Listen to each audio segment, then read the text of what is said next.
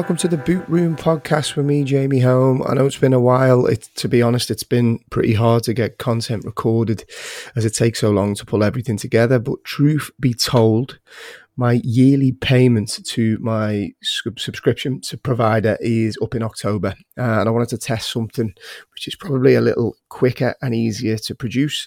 The idea is to do some shorter weekly shows where I'll give my thoughts on Premier League games or any other big stories that are breaking in the world of football to be honest, it could be totally rubbish, but I thought I'd give it a go anyway. And there's only really one place that I can start this week, and it is to give a shout out to my good friend Christy Holly. Um, as some of you may know, he's been part of this podcast for a couple of years.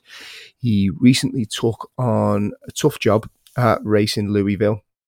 They're a brand new team when he joined, they had no players at all. So he had to try and build a squad of players, then instill a culture, coach the players, get them used to a way that he wanted them to play, and ultimately then turn them into a team that can compete at the highest level. Now, to say it's been tough for him is an understatement. Um, but knowing Christy as I do, he's an absolute fighter. Um, he's built a squad of players that are aggressive, they never know when they are beaten. So much so that over the weekend they won their first trophy where they won the Women's Cup beating FC Bayern on penalties, which, as you can imagine, considering this wasn't even a club, uh, in, you know, in, in, in the recent past, is an unbelievable achievement. And I really can't tell you how happy and proud I am of him. He took a, a very brave step in leaving his family to go to Kentucky. Um, so to see it working out the way it has for him has been brilliant. He genuinely is one of life's good guys. So tip of the hat, Mr. Christy Holly. Hopefully we'll get him back on the podcast soon when things have died down a little bit. On to the Premier League. So there's only really one place I can start. As you probably all know, I am a Liverpool fan. So I'm always going to start there. Um, good result for Liverpool. Uh, tough test in Burnley. 12.30 kickoffs are never really something I think that any football fan looks forward to, but having Liverpool fans back in the stadium is always going to be something to, to look forward to and, and make a difference. A couple of things that stood out for me in the Liverpool game, and I, I think I said this on a LFC Day Trippers podcast that was on last week. Everybody talks about Virgil van Dijk being a brilliant centre back, and he is. One of the things that Liverpool have missed the most with Virgil van Dijk being away is his distribution. And I mean that in an attacking sense. So a lot of pl- players, or a lot of teams, I should say, will come and try and press Liverpool high. Um, they'll try and cut the supply line off to fullbacks or into centre midfielders. But when you do that, Virgil van Dijk has the ability to hit a 60 yard pass into the feet of Mo Salah, into the feet of Sadio Mane, into the feet of an on-rushing Trent or Andy Robertson if he's starting. And to be able to turn defence into attack that quickly, and even if the pass isn't successful, Liverpool can get the second balls and then they can press higher up the pitch. So that's one thing that I've really noticed in these first two games. And I think Liverpool's second goal came directly from that is that long diagonal ping from Virgil van Dijk out to Harvey Elliott, and then all of a sudden Liverpool are in and, and ultimately get their second goal. Another thing to shout out with all the plaudits often going to Virgil van Dijk, Joel Matip. I mean, I've said on podcasts previously, his biggest challenge is the fact that he's made the crisps. If you can keep Joel Matip and Virgil van Dijk together for large parts of this season, I think Liverpool will go toe to toe with Manchester City I think Joel Matip is an elite centre back. He doesn't get the praise that he deserves because I think there's always been question marks over his fitness, but he is very much an unsung hero at Liverpool. And I think, given the type of challenge that Burnley threw at Liverpool, I think the pair of them stood up to it fantastically well. Um, and it really does bode well for Liverpool's season if you can keep those both fit. Next player to, to give a shout out to Harvey Elliott you think of how difficult it is to make a senior debut at Anfield for Liverpool in the Premier League, and then think of the type of team that you want to make that debut against. Burnley probably wouldn't be high up on the list. They're very aggressive. They're in your face. They're direct. You know, for a type of player like Harvey Elliott is You know, he's small, diminutive. Um, you know, he's not blessed with a huge amount of pace. He was asked all sorts of different challenges in that game, and for me, he answered them all. He the one thing you can tell, I think, with, with good players is touch and awareness. And from an early age, when he first joined Liverpool, I thought, Jesus, this kid's got something. Um, he seems like he's gone off to Blackburn. He's obviously had to deal with a lot of physicality in the championship. Uh, he showed that he can handle it well. Uh, he just has this calmness uh, about him whenever he's in possession of the ball. Dare I say it? A little bit of the Coutinho's about him he can move in and out of different positions, float in between lines, and pick a pass.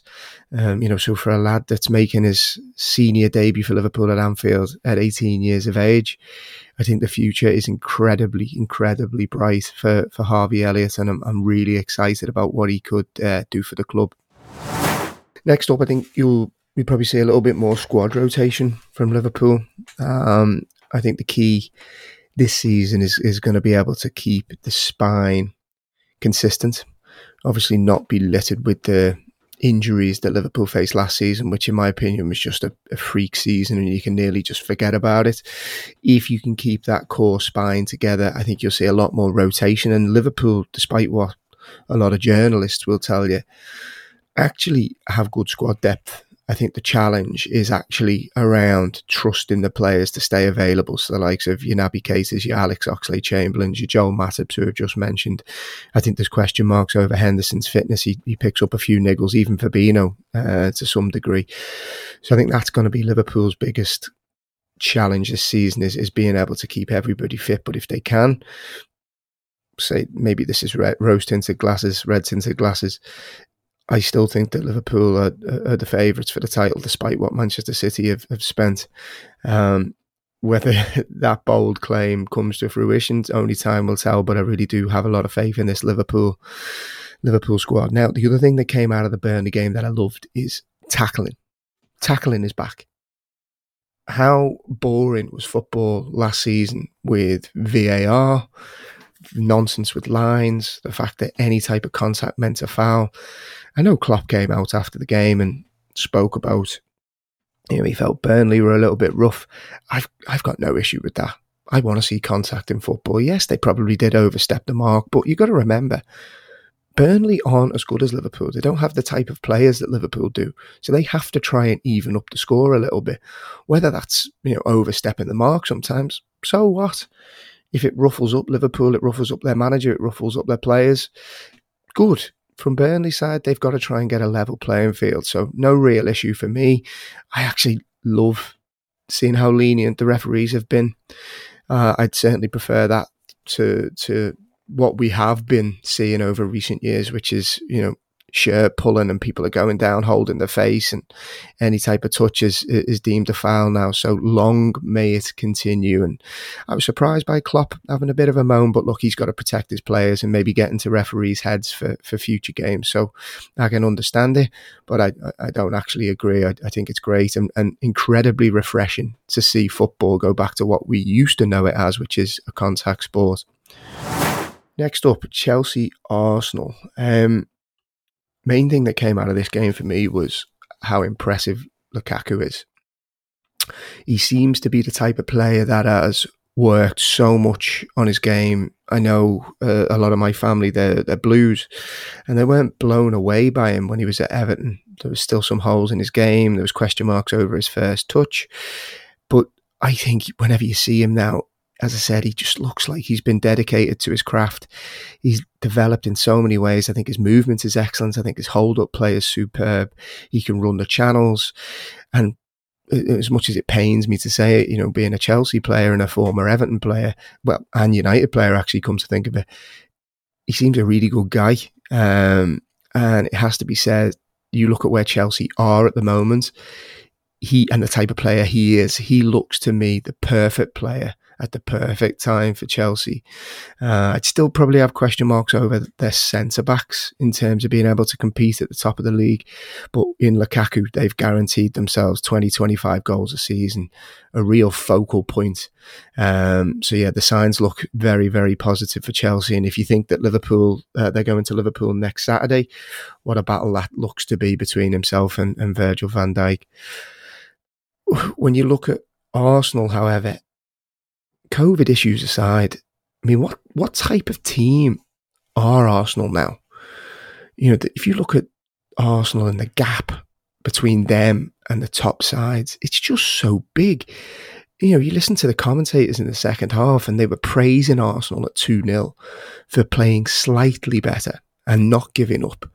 I mean, is that how far Arsenal have fallen that they're now getting praise for that? You know, I, I think I see Arsenal as, you know, one of the big clubs. You know, they have a history of being successful in the Premier League. Arsene Wenger is one of the best managers to ever grace the Premier League. They've had some of the best, arguably best, in Thierry Henry players the Premier League has ever seen. But I don't know what type of team Arsenal are anymore. I don't know what Arteta is trying to do. I don't know what type of philosophy he's trying to to to build and instill in the players. I don't see an identity. I always think for with managers and coaches, you know, after a few months, you should start to see what type of team they want, what type of fundamentals those coaches and managers stand for. I don't see any of that with Arsenal. I don't understand, excuse me, I don't understand what type of coach he is.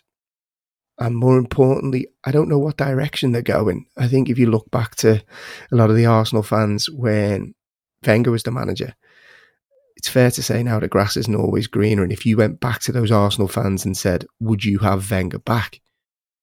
I think they'd be stupid not to. I'd have him back in a heartbeat. And it's actually sad to see how far Arsenal have fallen. And I know Christy, if he's listening, will probably be smashing his phone you know, not being able to to challenge and, and discuss Arsenal because he loves them more than more than anybody. But yeah, it's really sad to see, and, and I just can't see it ending well for Arteta if this continues.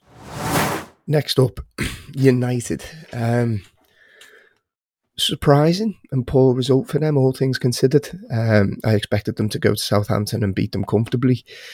But I think what this does show for me is yes, United have a lot of talented players, but and a lot of squad depth. But I think they've bought in the wrong positions. Varane, great signing, top class centre back, and definitely somebody that United would need.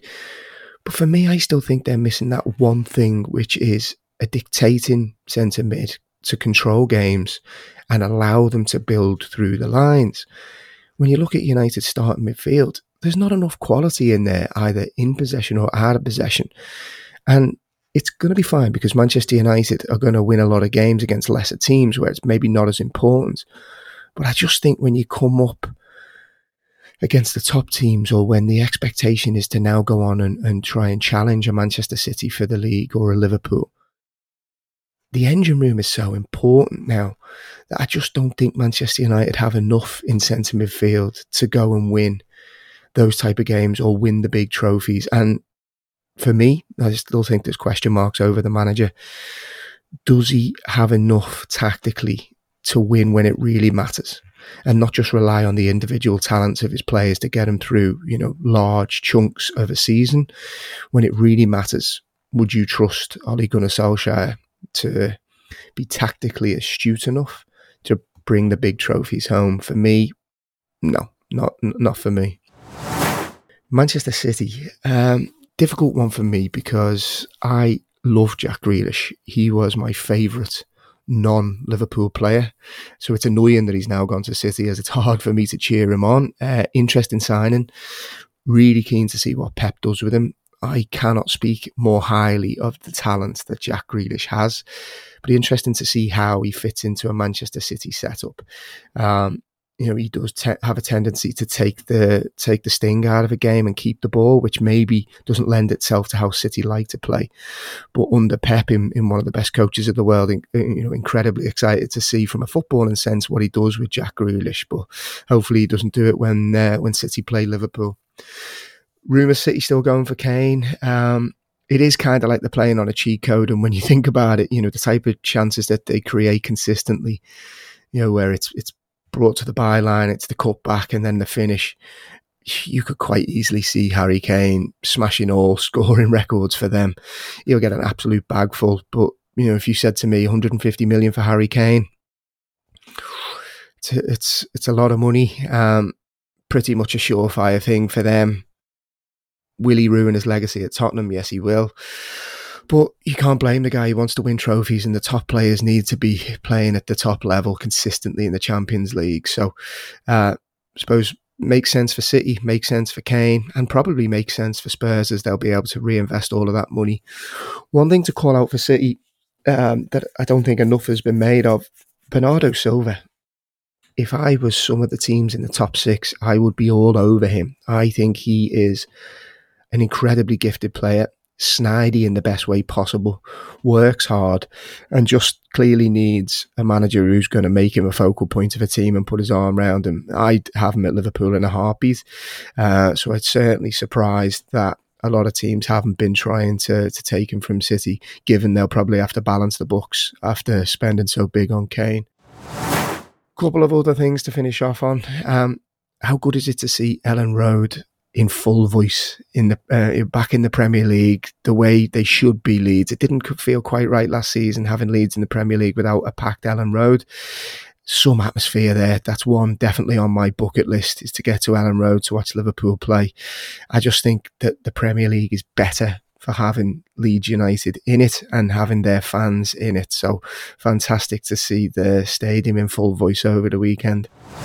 Fantasy football. Um, oh, it's so annoying. I took Jota out of my team as I wasn't sure he'd start. I thought Firmino would come back in, and of course, Jota scores. But I suppose 49 points off the back of 90 last week with three West Ham players to play tonight isn't horrendous. Um, but just anyone that listens to this and plays fantasy football, just remind me not to use my wild card so soon. I do it every year. Within the first five weeks, my wild card is gone. So I'm really going to try and resist the temptation to use it early. I tell myself this every single season don't use the wild card, don't use the wild card. And yeah, within five weeks, it's gone. But this year will be different, I promise. So with that, that's the first of these little mini podcasts um, that I'm going to try and do. Let me know what you think. If the feedback is terrible and you thought it was rubbish and it's just me wittering on, um, you probably won't have to hear another one. Um, but if it is something you'll enjoy, I'll try and keep them going on a weekly basis. Just don't tell my missus, as she already thinks I do far too many podcasts as it is. With that being said, I'll be on the LFC Day Trippers on Wednesday doing the midweek fix. So check us out on YouTube at 10 p.m. if you haven't already. With that, have a great week. I might be back with you again next week on the Boot Room podcast. Look after yourselves. All the best.